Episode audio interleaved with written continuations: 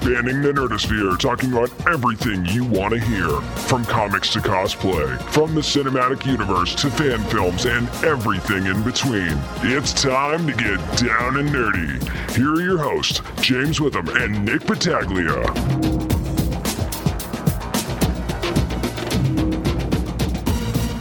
Not only is it episode 172 of the Down and Nerdy podcast, but it is the time that all nerds rejoice. It is time, the week of San Diego Comic Con 2017. And of course, you're getting ready to leave Virginia and head towards San Diego, James. And uh, you know, I hope you have a safe flight. For people who don't know, when he's gone, he's leaving me the keys to the uh, to the studio when he's gone. That's right. So you know, we'll both review two new comics coming up and what we're reading. But then I'm I'm on the plane, man. Of course, when you guys hear this, it'll always it'll already be Friday. The con will already be going. But you know, for the intent, you know, we always record parts of the show earlier on in the week, and this is one of those instances. So I'll be here for the next segment, and then Nick will take over, and then at the end of the show what we're planning on doing is, you know, a little something maybe from the con itself. Exactly, but you know, I mean, it's gonna be pretty exciting, man. It's gonna be your first time actually going to the convention. So, what are some things you're looking forward to the most? Actually, some of the things I'm looking forward to the most is just seeing the the grandeur of it all. You know, you walk in there, and you know, we've been to cons before, and you know, you, you think obviously because it's San Diego that this is gonna be, you know, way beyond anything that we've seen before. But at the same time, I just want to see how how high is that bar? You know what I mean? I mean, we've seen some pretty cool stuff in other cons, but if this is if this is the mother of all cons, then I'm I'm waiting to see if it's that big, huge grandeur, and I'm just waiting to see how many people, just in general, in the general area, are really going to be packed around this place. Because from what I've heard from other people and some stuff that I've seen, it's gonna be uh, it's gonna be pretty crowded, man.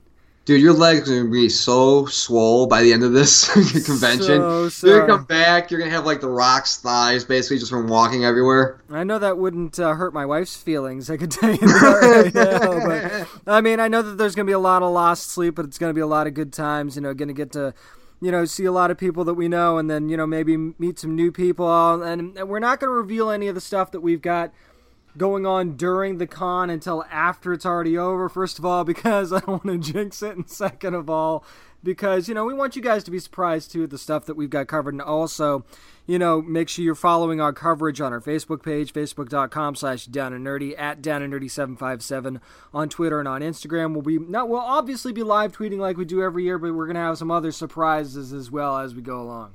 Yeah, we were talking about this off mic the other night, and you know how James, when it comes to parties, he's the guy that is he's basically Strickland. So the yep. fact that he's not doing a Strickland cosplay and going to a party and just having his hands on his hips the entire time is kind of uh, disappointing. I, I will say this much: I'm going to two. Yeah. I don't know how that's going to happen and how that's going to work out, but I am going to two. I'm going to talk to you in the next time and be like, "So how's the parties?" "Oh, I didn't go." Well, you know, there's always that chance, but that's not that's not the plan anyway. That that is not the plan. I mean, you know me though. I'm a man of my word. If I say if I RSVP and say I'm going to be somewhere, I do go. So that, that there there is that. That is true. And speaking of RSVPing somewhere and being where he's actually said he's going to be, James is going to be still sticking around for a little bit because we have what we're reading that's coming up next. This is Abby Darkstar, and you're listening to Down and Nerdy Podcast. Well, folks, it's that time. We pull out our long boxes and we discuss what we're reading this week. And James, I believe, is in security, getting his dick patted down right now. So while he's getting the nice old one-two pat down from uh, the friendly blue shirts over at the airport, I'm going to discuss DuckTales, of course, from are the fine folks over at IDW. Now, this is a take on the new upcoming DuckTales Disney XD show.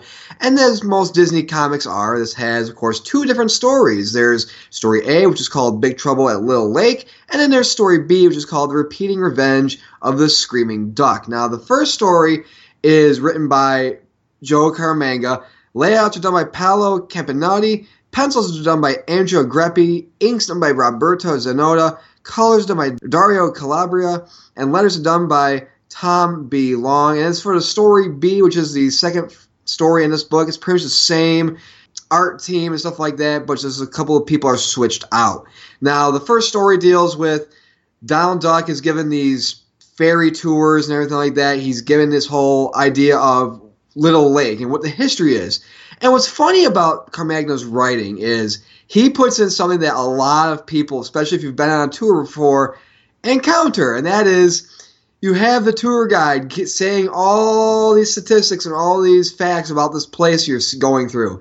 And of course, there's got to be that one person that goes, well, this was this and this was that. And they're trying to kind of, you know, out of excitement and not really much of out of being a jerk, says, oh, well, this is this. And they're stomping all over Donald's tour. And so it's pretty funny to see how the interaction between him and that person is, and also kind of what Huey, Louie, and Dewey do in this. And the fact that they have this whole thing, you know, plan of we want to do this. You know, we want this secret plan, we want to go rowing and stuff like that. And of course, Donald being the guardian in this is basically saying, oh, yes, you can do this, but there's a catch. And of course, that catch always makes, you know, the activity that the boys want to do a hundred times more boring. And there are some things that happen later on in the story which are pretty hilarious. And then you get to the second story, which is very much of a, a Hitchcock story. It's basically really, really funny. The boys are in this kind of mansion, this haunted mansion, if you will, and Donald's basically the new innkeeper, if you will. And so the boys are going around, and then there's something scary that happens, and it's really, really funny. Both stories are really, really funny, especially what they do in the second story and scaring and trying to scare Donald. It's really, really hilarious. It's stuff that I used to do with my dad all the time, so it really brought back those childhood memories. As far as the art goes, it's if you've seen the trailer for the new show, it's dead set on that same art style. There's no bad art in this. It looks really, really great. Again, it looks like it's something that jumped from the TV screen onto the paper. And even though, in terms of the art teams, there's a little bit of changes in who does the art between the two stories, there's never that decline. It's it's consistent. It's great. This is a definite pull for me. This is Ducktales number zero, by the way, and it's, it's really fun. This is something that I'm not only looking forward to more issues of the book. I'm looking really forward to the new show that's coming out on Disney XD. Dude, I just saw that full body scan of myself, and I think I look like the logo from Westworld. but with a goatee, though, right? It's not pretty. Let's just put it that way. Not pretty. Don't ne- never look at it. If you're in that situation, never look at it. It's just, it's it's not good. So before you have to make that Home Alone style panicked run to the gate, what did you do this week? Well, now that I'm allowed to turn back on my, my tablet, I can tell you that I read Sisters of Sorrow, number one from Boom Studios. Of course, it's written and created by Kurt Sutter and Courtney Alameda, illustrated by Hyun Jin Kim, colors by Jean Paul Csuka, and of course, lettered by Jim Campbell. Of course, you know Kurt Sutter the guy behind Sons of Anarchy. So you know that this is going to be a little bit hardcore, but I got to tell you, definitely uncomfortable at times too, because basically it centers around a group of women at a basically a battered women's shelter. Uh, it's a shelter for you know abused women. It's actually called the Haven House for Survivors of Domestic Violence.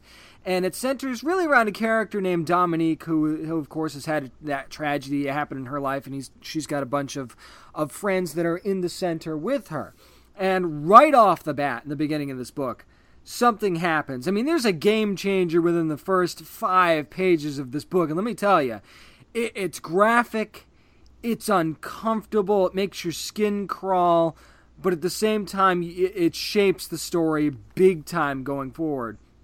And one of the women that's in this shelter has a brother that's also going to become the central fo- focus of this story because you know if you've read the description on uh, on any of the websites telling what this book is about, if you haven't, maybe this is a little bit of a minor spoiler for you, that this is going to be about a group of female vigilantes, basically.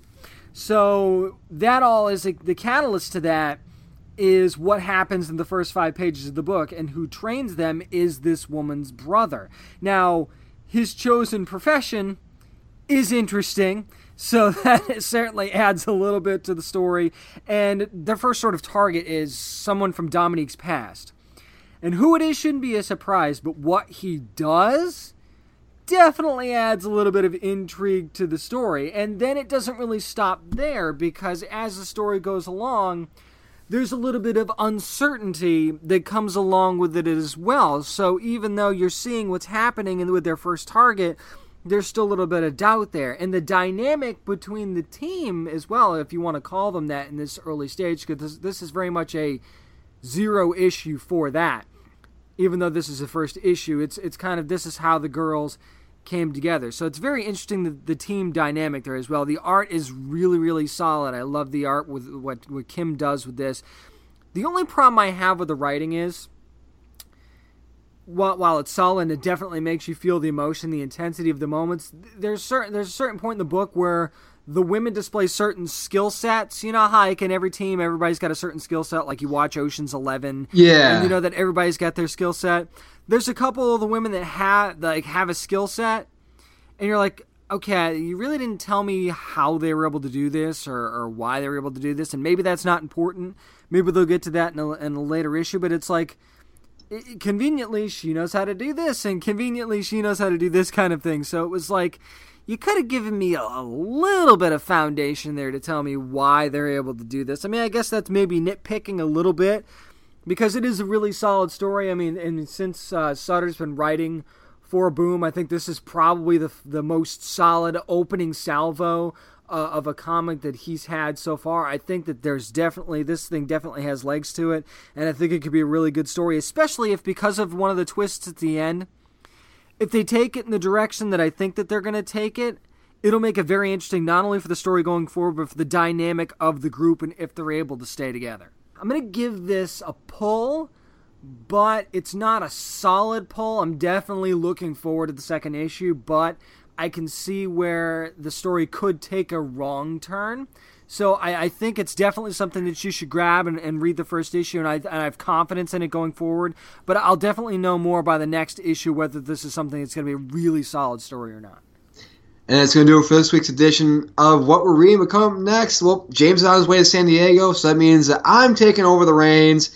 So get ready to talk about War for the Planet of the Apes with yours truly coming up next. San Diego Comic Con 2017, a show that I actually watch with my son quite a bit. Teen Titans Go, and Robin himself, Scott Menville. Scott, It what's up, is. man? What's up? I love hearing that when parents tell me that they watch it with their kids because there are stuff that are there are little jokes that our crazy writers put in that are definitely for the adults that go over the kids' heads. And I like that too because that's the thing about when you're watching cartoons with your kid, and some of them you're like, "Oh, I can't believe this is on again." Yeah. Teen Titans Go. Not only just because I grew up the characters, I'm like, adults can stand this, and Right. that is that part of the brilliance of the show. You think? Uh, I think so. Yeah. Um, I mean, there's we've had episodes about you know pyramid schemes and uh, Yeah, you know yeah. and real estate investment properties that kids aren't going to understand, but parents are laughing at on hopefully on you know on another level.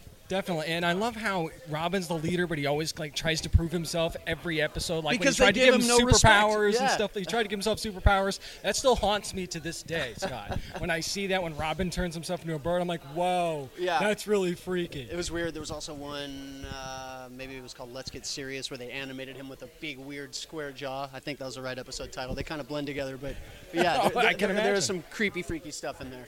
Well, I mean, you're going on almost your fifth season now. You're coming up on the five-year anniversary of the show, right? We So- are. Season four is airing, and we've just finished recording season four. So we've done, we've recorded over 200 episodes. and that means you've already recorded the four-part special. It's going to be coming out in August, which has the longest title ever. Did you really think that that musical episode that you did before was going to actually come back into something else later on? I didn't, but it turned into a whole thing of its own. And "The Night Begins to Shine" is an undeniable song, man. Like you, you can't, you can't knock it. I mean, we got CeeLo in the show. We got Fall Out Boy. We got Oh, some, wow. some big artists coming in to uh, do their their versions of it. So It's funny because when I first saw that first episode, I was like, "What song is this?" So I go to Google, right, and and I found it, and I was like, "Do they have it on Amazon?" It was funny when I found it on Amazon, it was you guys' logo oh, that's on funny. the song. So I'm like, "Really? All right, so this can't be an original song of theirs, right?" And it wasn't. But I, and then I saw it coming back in this episode. I'm like, "Well, I guess I wasn't the only one that was having that reaction to it." It's a pretty crazy story about how about the guys who wrote that song, which you'll see in the four-parter. Um, but uh, yeah, it's a trip, and it'll the song. It's insidious. It creeps into your head. Hynden Walch, who plays Starfire, loves the song and will sometimes just text me out of the blue. The night begins to shine. Well, I mean, we're looking for much more Robin stuff on Teen Titans Go. Scott Menville, thanks so much for joining us. Thank you. And there was James talking to Scott Menville, of course, who plays Robin on Teen Titans Go. But we're going to go from Teen Titans Go to a war. And not just any war, the War for the Planet of the Apes. Of course, this is the third and final installment in this trilogy, of course, directed by Matt Reeves, who's also going to be directing the Ben Affleck Batman movie. And what I like about this whole trilogy is remember how I was talking about on earlier podcasts? Give me a story where I could have seen how this could have been avoided and kind of go in that route. And the first couple of movies, they were going, they were showing you how these things could have been avoided, how this conflict between man and ape could have been avoided. And in the third movie, they kind of turn it on its head and say, well, this whole thing was doomed from the start.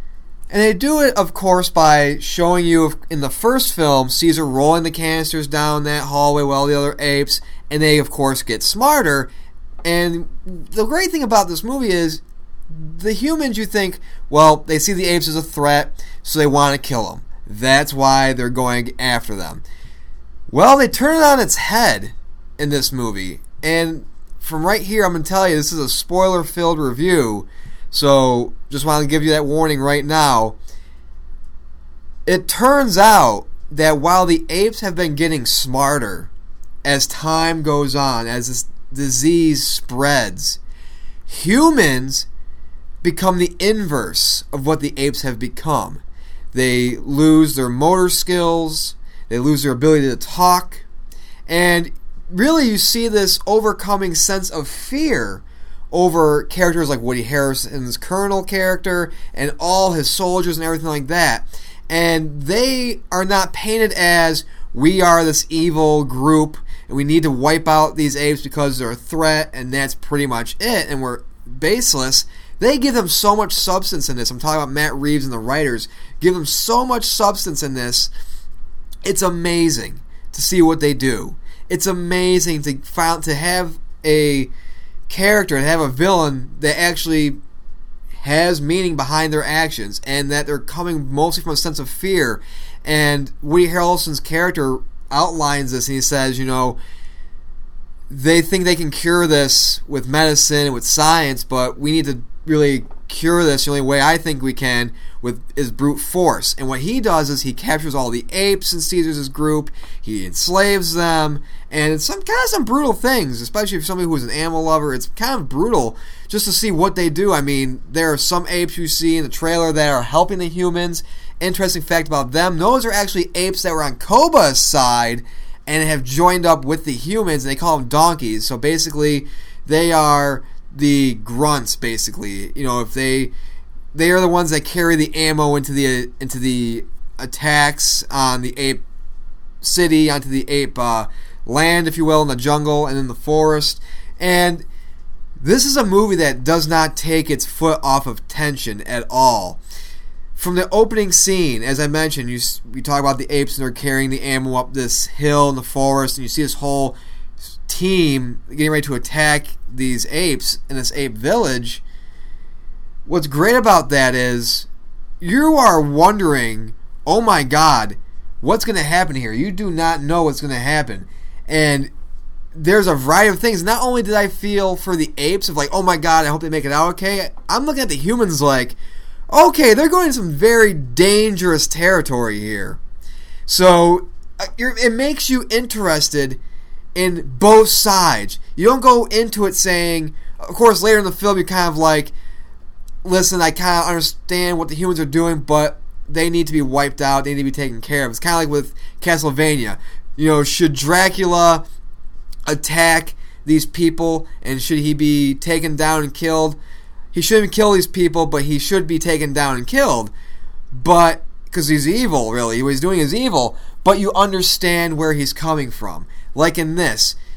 Is Woody Harrelson an evil son of a bitch? Of course he is. Are his soldiers evil? Of course they are, especially with what they do in the movie. But you understand where they're coming from. You understand their fear in all of this. You understand their mindset towards apes. And Caesar, throughout this entire movie, even though he really is the one that started this thing, has this mindset of I did not start this war. And he's true for the most part because Koba did, in a sense, start it in the second film. But if you think about it, Caesar is the one that gave rise to these apes, that empowered them with the ability to speak and and you know go in packs and everything like that, and really build a village and stuff. So really, if you think about it, everybody is at fault here. And that's what's interesting about this. This is what interesting that Matt Reeves does in this is he shows that side of everybody's guilty in this. If you think about it, one way or the other, and everybody pays a price. And Caesar pays a price in this, and there's no turning back when his eldest son gets killed, and he becomes this ape who has this Koba-like mentality, and he even acknowledges it in this movie where he's like listen, I have to go on this by myself.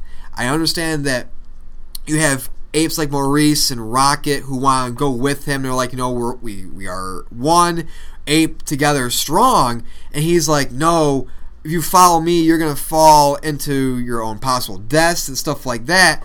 Because I am basically on a revenge quest, and I believe that I am not coming back. He's basically telling them, I am going on a suicide mission, it is your responsibility to take care of the apes and look after them.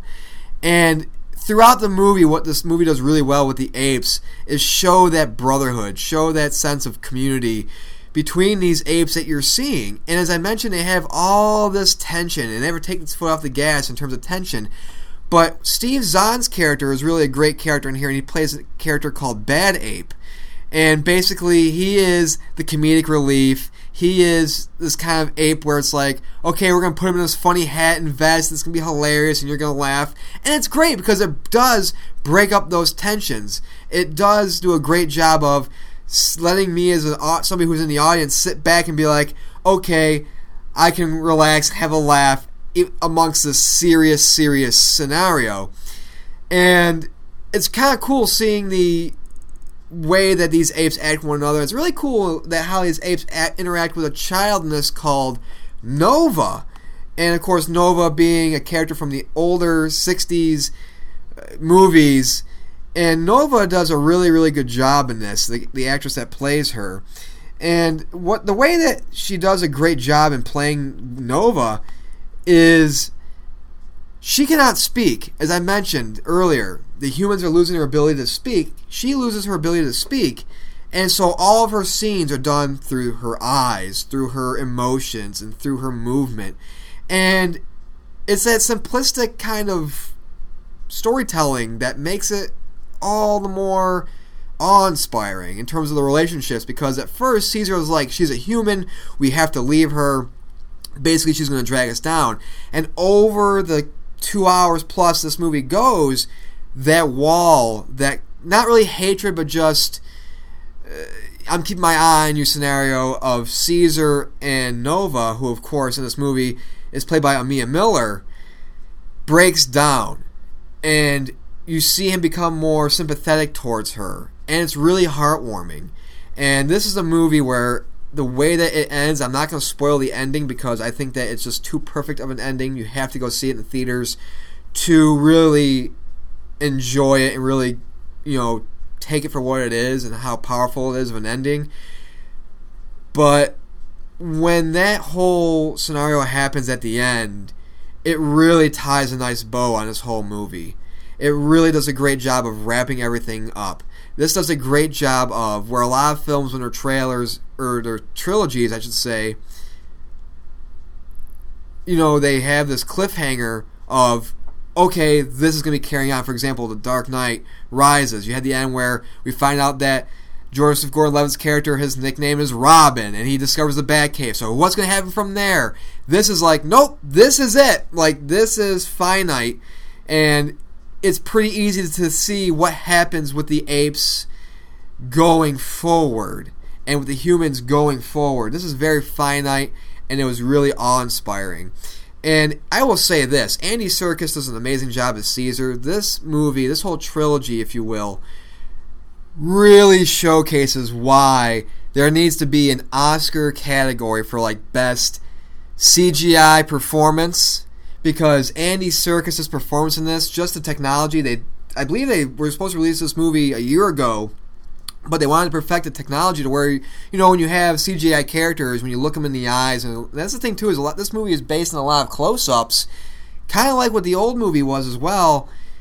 You have that uncanny valley to where even though you have you know there's a person who's voicing this and kind of going through the whole motion capture process there you look them in the eyes like, well, that's still a CGI character. It's still a CGI ape. They get through that uncanny valley to where you look at that and you're like, I see a soul behind that. I see substance behind those eyes. And there really needs, uh, whether it's a technical award or whatever, there needs to be again a category for best performance, you know, for CGI because Andy Serkis, wow. I mean, hell, just call it the Andy Serkis Award because basically at that point, that's that's what it is. I mean, the guy was Smeagol, he was Gollum, he's Caesar. He does an amazing, amazing job. This trilogy, probably one of my favorite trilogies of all time. The way this movie ends, the way that everything goes, you give me characters, you give me villains who are you think are villains, but you find out you have a little bit of sympathy towards them and you understand their motive. It makes everything great about this movie. This is 10 out of 10 apes with machine guns. And that's going to do it for my review of War for the Planet of the Apes. But coming up next, we're going to hear more from James at San Diego Comic Con. He's going to be talking to another character from Teen Titans Go. Find out who it is coming up next. And also, Nerd News is coming your way. San Diego Comic Con 2017, hanging with the best of the best in the cast of Teen ah. Titans Go. It's Greg Cipes, Beast Boy himself. What's up, man? What's up, y'all? We up in the house enjoying Comic Con 2017. It's really probably the best one ever. This is my 16th year of coming to Comic Con, I think, and um, it just keeps getting better and better. So it's nice to be here with y'all. Man, I gotta tell you, when I watched the show with my son, he's almost three. One of my favorite episodes, personally, was the Waffles episode. Waffles, waffles, waffles, waffles, waffles, waffles. I got everybody dancing over here. You can't see them, but My wife is in the other room. She's like, "What is that?" I said, "It's Teen Titans," and all they're saying is waffles. So, waffles, waffles, waffles. do you get people just walk up to you all the time, just randomly saying waffles and yeah. having a good time with it? And I know what they're saying, yo. Yes. Now, I saw a video of you recently on Twitter, uh-huh. and Beast Boy was teaching meditation Yes. to some kids in Texas. So, if Beast Boy could teach meditation to anyone, Especially in Texas. who would it be? Um, if Beast Boy could teach meditation to anybody in the whole world, who would it be? Donald Trump. I would teach meditation to Donald Trump. How do you think that would go? It would go well. It would go well. Donald Trump would bow to Beast Boy's feet and be like, "You should be the president." I can't do Donald Trump's voice, but Beast Boy for president. Beast Boy for president. But actually, you know, I'm gonna do that in in in a, another alternate dimension. I created a show called um, "A Foul American," where Donald Trump destroys the world with nuclear war, and animals are mutated, and history is repeating itself. And basically, I'm going to show people how to start a real revolution in the cartoon. But I'm also going to teach Ronald T. Rump how to meditate. Now we've seen a great dynamic between Beast Boy and Raven on the show Yeah. many, many times. So do you do you ever uh, just kind of mess with Tara off the set? Do you guys have a little fun behind the scenes as well with that? I'm always messing with Tara. Um, I'm messing with everybody. That's my job in life is to stir things up, shake the tree. Yeah, we just have a good time. Always. I feel like I should be getting style tips from you actually right now. This is a good look. Take note, y'all. Just be comfy. Can I can I even pull that off? Is there any Of course you can. There's off? you can There's nothing you can't do. That's a good attitude This is true. It's Greg Cipes, Teen Titans Go, Beast Boy. Watch Yeah. the special August 1st. The title's too long. We don't remember it anyway. Watch it. Peace, love, and animals, y'all. Well, even though James is in San Diego and I'm all by myself, like Kevin McAllister on a Christmas vacation, it's time to go around the interwebs and discuss Nerd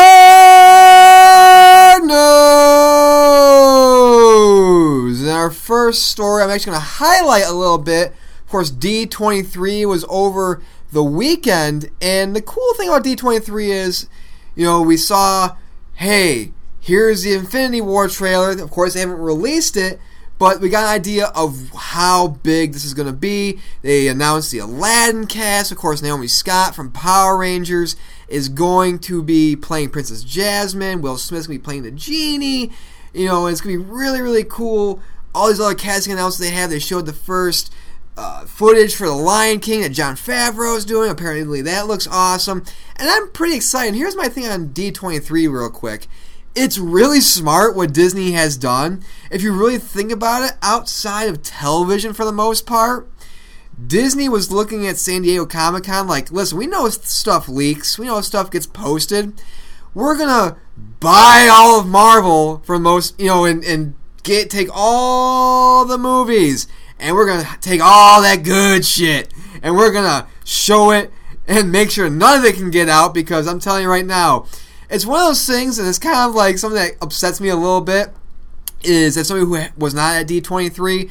You read about like, well, the Infinity trailer had this, and the Infinity War had trailer had that, and Thanos did this, and he kicked this person's ass in it, and I'm like, man, it's kind of like when you know somebody gets a new bike, and they tell you what it looks like, and you're like, man, I just want to ride it. You know, it's, it's, that's what it's like, man. It's like being a kid on Christmas and they telling you, I got this great present. They explain to you what that present is, but you're like, so I'm gonna come over and play with it, right? Like your parents are cool with me coming over this afternoon and playing with it, right?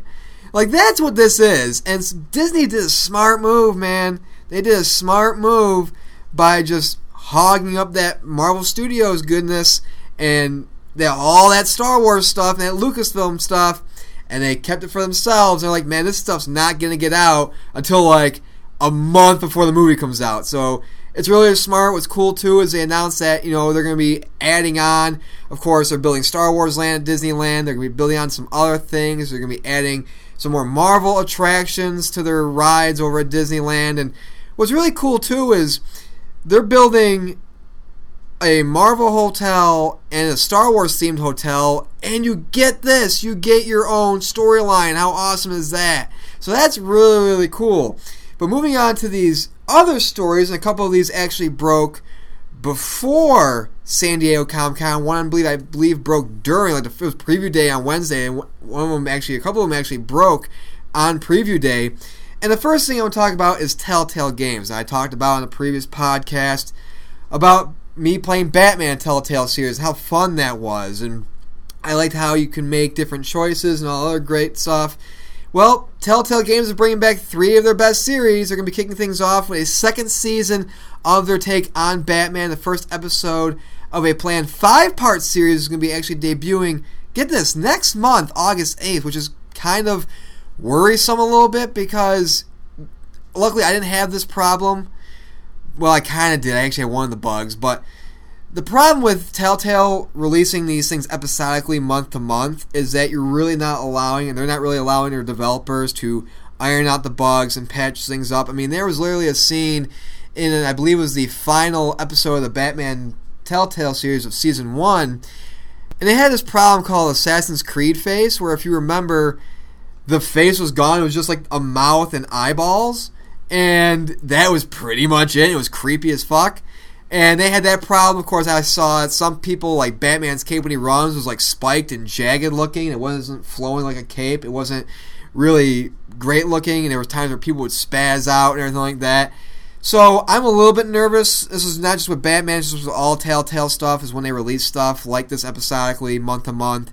Again, you're cutting down that time where developers, kind of like the ET situation, well, not even though it's really not as bad, where you have these developers like, we gotta get this product out, we gotta get this product out, and what happens is you skip over things as a developer, as a tester, you you you know, or even sometimes you know you can be testing something and you don't catch it because the bug doesn't happen because again, not all things were affected. There were you know scenes where I was going on playing as Batman, he's running, and you know, his cape's flowing in the wind perfectly. Then I saw a friend of mine play it on his game, and it was all spiked and jagged and messed up looking. So again, you rush that. That's something that I'm kind of iffy about going forward. Of course, some other games they're going to be doing as well is they're going to be releasing a fourth and final season of its critically acclaimed Walking Dead series, which I haven't played, but I've heard a lot of great things about it. I've kind of actually heard that's way, way better than the show itself, and you actually care more about the characters and are more sympathetic, especially Clementine. And also, get this, they're doing The Wolf Among This, which I loved. I, I really, really love. Of course, it's that whole Fable series, which is great. It debuted way back in 2014, so we're going to get more Telltale, which again is great. But my biggest hope is that I really hope that's not bug laden. If there are bugs, that they immediately have a patch ready to go. You know, or at least if they do have a patch or they're going to patch up their stuff, that it's not going to take long. It'll take like a day or 48 hours to get a patch out there and get it uploaded and fixed. So I'm excited about that in terms of gaming. And in terms of gaming, of course, video games don't have a really good track record when it comes to live action adaptations. Or really any adaptations at all that weren't the first Mortal Kombat movie. So, that being said, Mega Man is hitting the big screen. We don't know how he's going to be hitting the big screen. It has been announced, I believe, if he's going to be live action, if it's going to be animated. I really hope it's animated because I don't know how a live action one would be. I think it would be worse. And again, I say that knowing that these video game movies don't have a big track record and a good track record. And so, Mega Man, 20th Century Fox is, of course, adapting this classic Capcom video game. And here's who they're turning towards to write and direct this. They're actually turning towards Henry Joost and Ariel Schulman. Of course, they're the filmmakers behind the documentary Catfish. They're actually in final negotiations to write and direct this. And I will say this Chernin Entertainment is producing the project. Uh, they're going to also attach Heroes actor Masi Oka. And I'm not to lie, I love Mega Man. The games are hard as hell. But I am worried about this. I think if you are a video game fan, especially if you are a Mega Man fan, you know, we live in a great era of television. You see the great Voltron show that's on Netflix. You see the great Castlevania show that's on Netflix. You see what streaming has been doing for animated shows.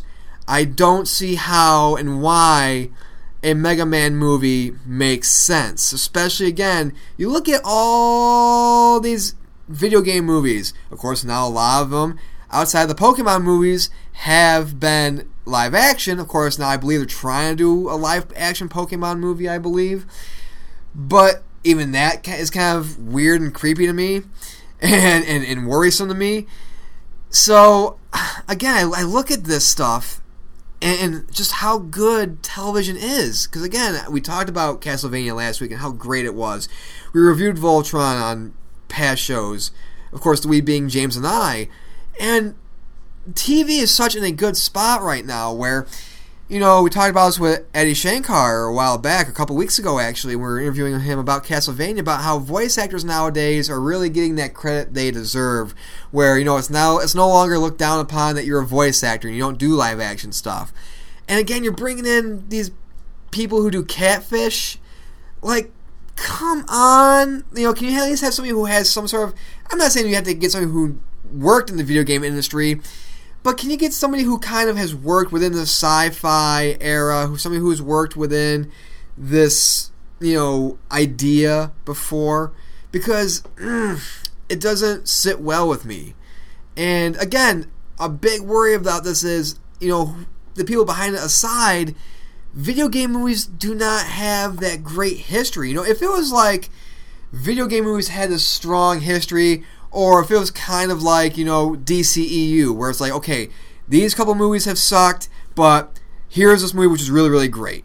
You know, and you think about it, when was the last time we had a video, a really good video game movie? To me, this is my personal opinion, it was the mid 90s with Mortal Kombat. And again, it was the first one. Annihilation was terrible.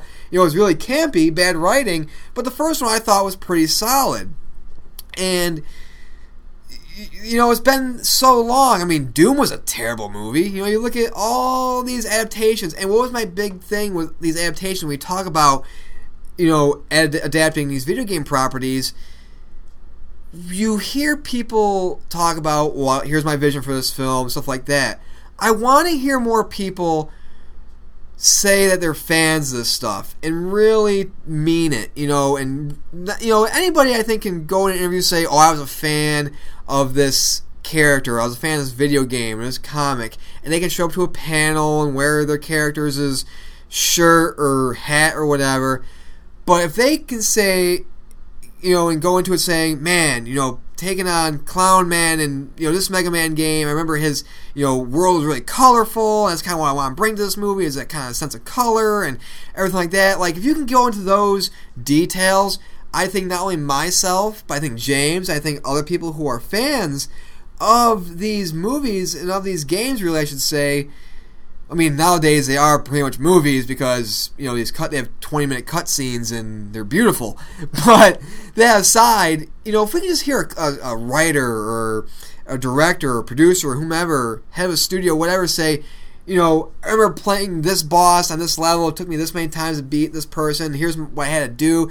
You know, and that's the thing. You know, when you talk about how technical video games are today, it's really important, I think, to stress that how deep your fandom goes beyond, you know, a possible, hey, I'm going to go to San Diego Comic Con, be on this panel and get this notoriety of this person who worked on this film, did this, or directed this video game adaptation, this comic adaptation and that's what I would really like to see. I really just, you know, I don't. It doesn't need to be done with all these comic book stuff because when it comes to comic books, you know, there's history. People go back and read stuff, and of course, with comics, you have different series and arcs you can pull from. You know, you can combine this arc, this arc, and this arc, and make it all make sense. Whereas with video games, even though a good amount of them work on a level where they're in sync with one another you know, Castlevania, for example, we talked about last week. Castlevania, the series on Netflix, is more surrounding Castlevania 3 than 1 and 2. So, if you can give us that sense of like, okay, this Mega Man series is going to be based on the first Mega Man or Mega Man X or whatever, that'd be important. Again, just let us know the ins and outs of this. You know, and that's the thing, that's important, especially when you're pumping hundreds of millions of dollars into these films. That's something to me that's really, really important. And something that's also really important to me, of course, growing up, I played Mega Man, I'm big into video games. Well, I also loved animation. And I know James did as well, but James, of course, grew up in the 80s. I grew up in the 90s. And what was big in the 90s for me, of course, I know a lot of kids my age that grew up in the 90s. Nickelodeon you know, Doug, of course. You had Hey Arnold, which of course Hey Arnold's getting another movie. I believe it's going to be a TV movie. They announced that Rocko's Modern Life is coming back for a movie. So how awesome is that? So bringing back all this '90s nostalgia, and they said, you know what? TV is great. We're bringing in all these you know characters that people loved in the '90s and grew up with. Why not dip our toes in the pool even more and go into the comics realm? And of course one of their properties that was put into comic strips was Rugrats. And again, this came out before San Diego Comic Con that Boom Studios and Nickelodeon have teamed up for a Rugrats series. And of course, the first issue of Rugrats, Rugrats number one, is going to be releasing on October 18th. Man, a lot of good things are coming out in the fall. A lot of great things are coming out in October. And Rugrats number one features covers by uh, Jorge Corona, who of course worked on The Flash. You have Shelley Perron and Braden Lamb, who did Adventure Time, Art Baltazar, Tiny Titans. And it's going to be really, really cool to see this. I'm really, really excited to see what adventures they give these kids. And I'm talking about the Rugrats. And of course, this is going to be released through uh, Kaboom, which is the imprint, the, the kids' imprint of Boom Studios. And I love this because you look at just all this great stuff that they're doing, all this rising and coming back of all these great things that we loved growing up. And they're la- they're doing a great job. And number one of Rugrats, the first issue, is going to be from award-winning writer Box Brown and rising star artist Lisa Dubois. And of course, uh, the story's going to surround Tommy, Chucky, Phil, and Lil. They have noticed something that they are being watched, and somehow the parents can see every little thing that they do.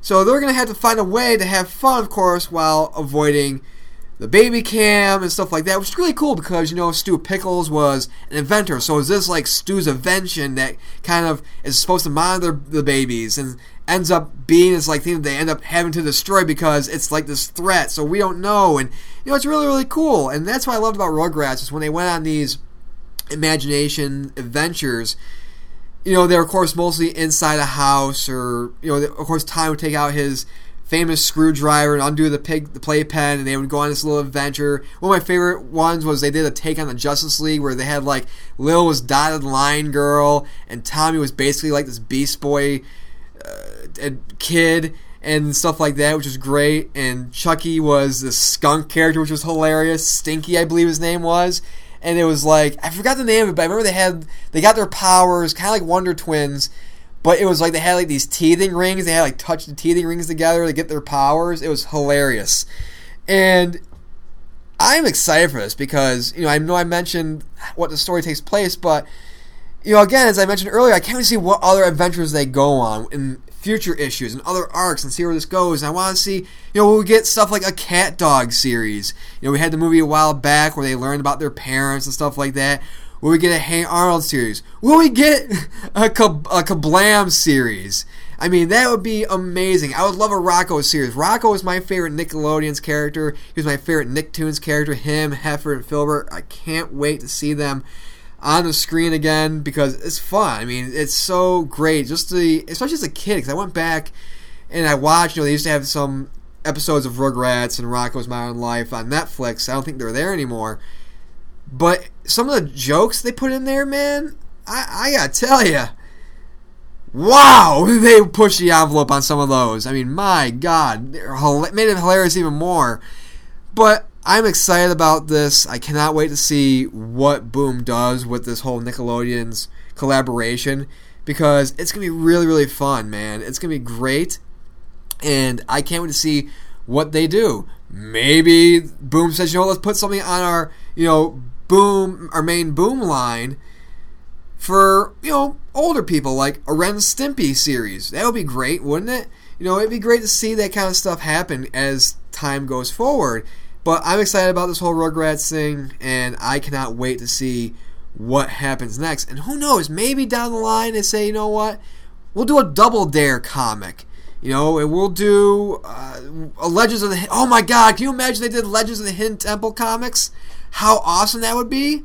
That would be so freaking cool. Not only would you learn something about like a famous explorer or inventor or whatever or artist, but it would be like again. I know they did a live action Legend of the Hidden Temple movie where it was like Indiana Jones kids based, I believe. I didn't see it, but from what I, saw, I remember we talked about a while back, but when it was first announced, uh, you know. Can you imagine if they do that they put that in comic book form? How awesome that would be! That would be really, really cool, I would think.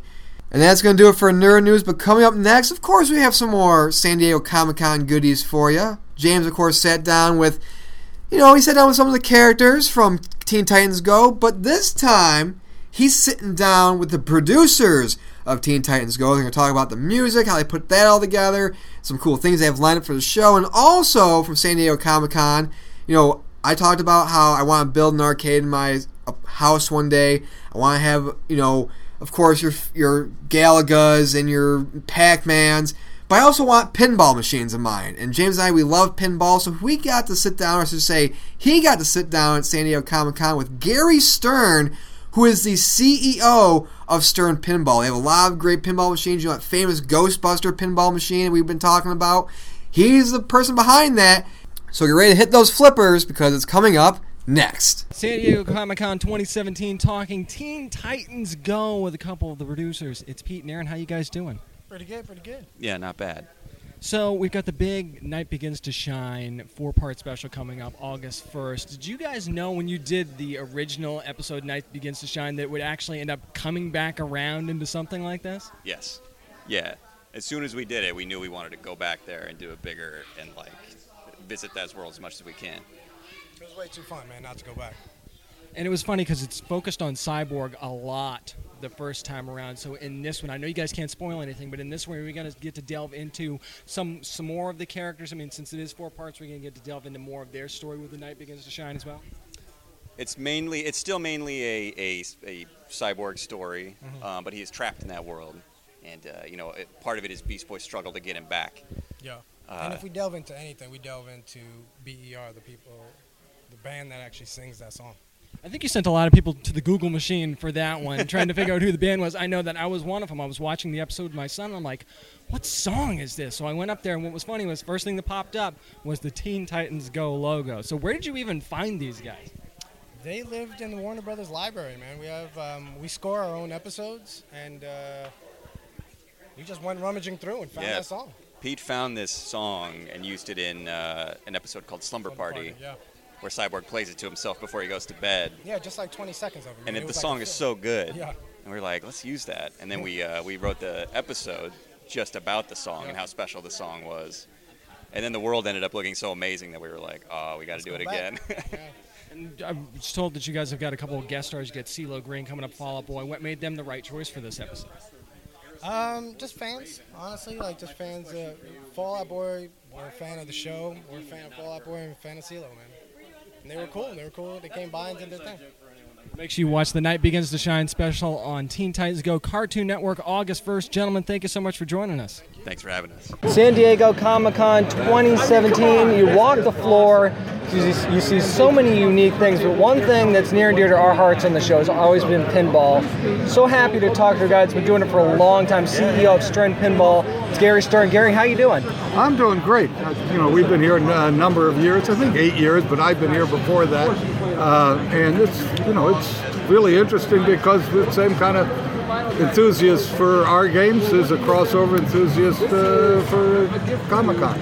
Now, Gary, your family's been doing this what off and on for like 80 years. What do you think it is about pinball that's kind of stood the test of time over that time? It's a great game. It is just a great game. Yes, certainly the games have changed. Just like uh, you don't make cars with roll-up windows, uh, so we have you know uh, more technology, so forth. Our new LCD display on these uh, three games that are here: the Batman, the Aerosmith, and the Star Wars. Uh, but still, it's a ball and bat game. And uh, as Harry Williams, the great uh, pinball designer, said, the ball is wild. This is not a program like a video game. You know, if you do this, that's going to happen. It is, you know, it is a real ball and bat game. Absolutely. And you talked about some of the machines. As a matter of fact, that you've had in the pla- in the past. We've got the Batman. You've got Ghostbusters. We'll talk about Star Wars in just a second. That's a lot of brand recognition. So, what goes into what kind of elements goes into those games? About a million dollars plus and uh, a little over a year's work with a lot of different people, a lot of people's heart, and in the end, about a little bit of magic. That's what you need for a great game. I mean, you look at this beautiful Star Wars machine that you have coming out, and a lot of fans seem to be enjoying it here at San Diego Comic Con. What are a couple of unique features that you went ahead and added to that game for the fans? Well, first of all, there are two LCD displays on this game the big LCD and then a small uh, three and a half inch LCD uh, that uh, gives instructions, tells you what to do, Nice, shows you nice. points, this or that. A lot of speech, a lot of video just uh, from the original series of movies. Um, the there are three versions of the game, as in all of our cornerstone games. We make three cornerstones a year with a pro, premium, and limited edition. The uh, uh, for the different market segments that we have in the uh, in the premium and the uh, uh, limited edition, there is a ball accelerator. The ball, this metal ramps you've probably seen pictures of, with a ball going around and around and around, and multiple balls and faster and faster. Oh, faster. yeah. It's really very cool. Very, very cool. Drop targets, uh, you know, uh, just, just all the things you expect on pinball machines. Now, we have three different versions, as I said, uh, because we have three market segments. We make games for operators who put them out in barcades and family entertainment centers, in French cafes, uh, English pubs. We export half of our games. It's very important to have games out on the street, as we say, so that we can in, in interest a new group of people uh, as they get uh, the 20 year old of today, maybe the 45 year old that we have today, or the 35 year old who is a collector enthusiast, uh, maybe a competitor with the IFPA, the International Flipper Pinball Association, and he may be what we call a rec room buyer, the third category, somebody who is. Uh, you know, just played pinball when they were in their 20s, wants to bring a game home, and so he tells his wife it's for the kids. If I'm ever a cafe in Paris, I'm looking for one of your machines. That's what I really am, absolutely. Well, I'll tell you, I, I like doing market research in Paris. Uh, you go to a uh, cafe and you have a glass of wine, maybe two. then you go to the next cafe and uh, have a glass of wine, maybe two, while you play the games. And then three or four of those, then you go take a nap. Okay, Gary, thinking about the future here, you've done so many great games already. Is there a dream machine out there that you're like, I would love to be able to do this someday? Yes. You don't think He's I'm got a wry, he's got a wry smile on his face. Yeah, yeah. He's like, well, we might be doing it, so I'm not going to tell you about that one. of course. But you know, not only are we doing the terrestrial pinballs, the, the pinball machines, you know, the, the, the real action and so forth. Um, we have uh, apps and, and so forth. We Oh, work good. with FarSight, and uh, so that uh, more and more people, whether it be on their phone or their Xbox, whatever, uh, will be introduced. Younger people know uh, don't get to see pinball enough. So now they they can uh, see it on the uh, on the phone and play it on the phone. And uh, then we have a, a, a virtual reality version with Oc- Oculus. And so Oh, we're- very nice. a little bit of everything pinball. Now, and by the way, I play VR pinball better than real pinball because I'm old and slow. And Jody, who's sitting over, says, sitting over here tells me the ball is slower. And he's our marketing director. So, any event, um, but if I had a dream, it sounds like a speech. If I had a dream that we would come out, and this is years off, but this will happen one day. A pinball machine at the same time, uh, the terrestrial game at the same time as the digital game, with a locator and a GPS in the game, so that if you saw it on your phone, you say, "Hey, I want to go play that," and it'll tell you where to go play it. That would be really neat. That's, a good idea. I like that. day. You know, the world is it's all up in the cloud. It'll happen.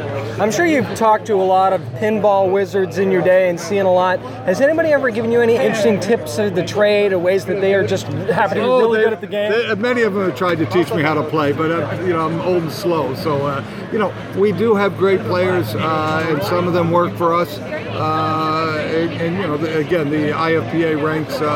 Uh, 40,000 players in 30 countries. There is real competition in pinball. We, we hope to develop it even more. Uh, but still, the largest part of the market is just people having fun, casual players.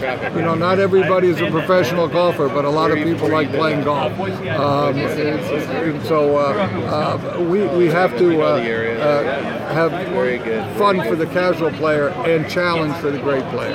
Absolutely. Of course, you're at booth 501 in Hall A here in San Diego Comic Con. But beyond that, where can people find out more about your great games? And maybe, even more importantly, get one for themselves. Uh, check us out on our website, sternpinball.com. You can see all of our games. You'll see a list of dealers and distributors, both in this country and, as I say, we export half of our games all over the world. This guy's family's been doing it for 80 years, and that's why you need to come to him for your pinball machines. It's Gary Stern, CEO of Stern Pinball. Thanks so much for taking time out of your schedule at San Diego Comic Con. Appreciate it. Thank you. Thanks for your interest in pinball. So, cool story. When I was a kid, my first pinball machine, you know, wasn't the ones you see in arcades or, as Gary said, in French cafes or in pubs. I got my first pinball machine. It was a Power Rangers pinball machine. It was not the ones that you would, you know, you had little handheld ones. It was about the si- half the size of a coffee table. It had the bumpers, didn't have any ramps, but you know, of course, had the flippers. It had the sounds and everything, and the scores and everything. It was really, really cool, and that's what got me really into pinball. And then, of course, you went to Chuck E. Cheese, played all those pinball machines, went to arcades growing up in the '90s, and of course, they say the rest is history. But what you have to do is you have to, of course, if you are at San Diego Comic Con, if you're listening to this during San Diego Comic Con, go check out Stern Pinball's booth.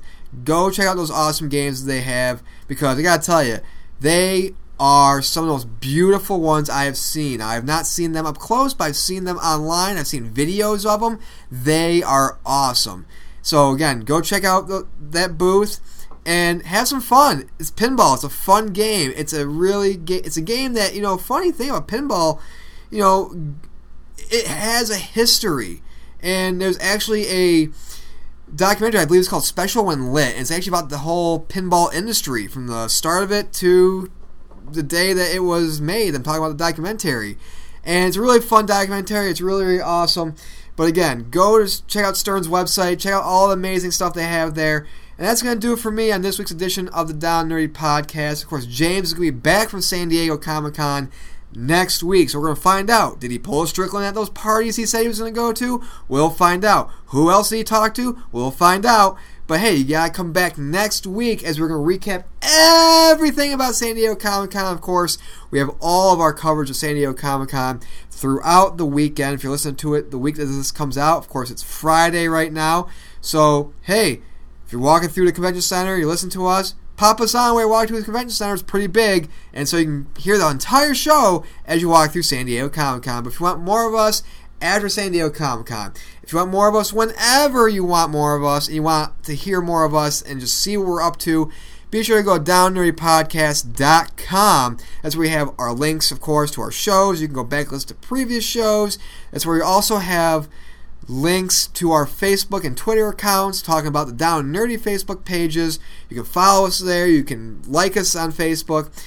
Remember, we're at facebook.com slash down and nerdy. You can also catch us on Twitter at down and nerdy757. We have all of our updates, all of our panel coverages from San Diego Comic Con. It's all right there. We also have reviews on our website, downnerdypodcast.com, that we write every week as well. We didn't do two this week because, well, James was traveling for San Diego and we had to get all the prep work done. So we didn't have anything this week, but we will have stuff leading up to our San Diego Comic Con episode, which of course will be coming up on Friday. You can catch me on Twitch, Twitter, and Instagram at Merc with one arm. The one is spelled out. And James, you know, he doesn't have the Instagram because he's not one of the cool kids. But he does have a Twitter account. You can hit him up, James Ace Witham, W I T H A M. You're like a smart ham, basically.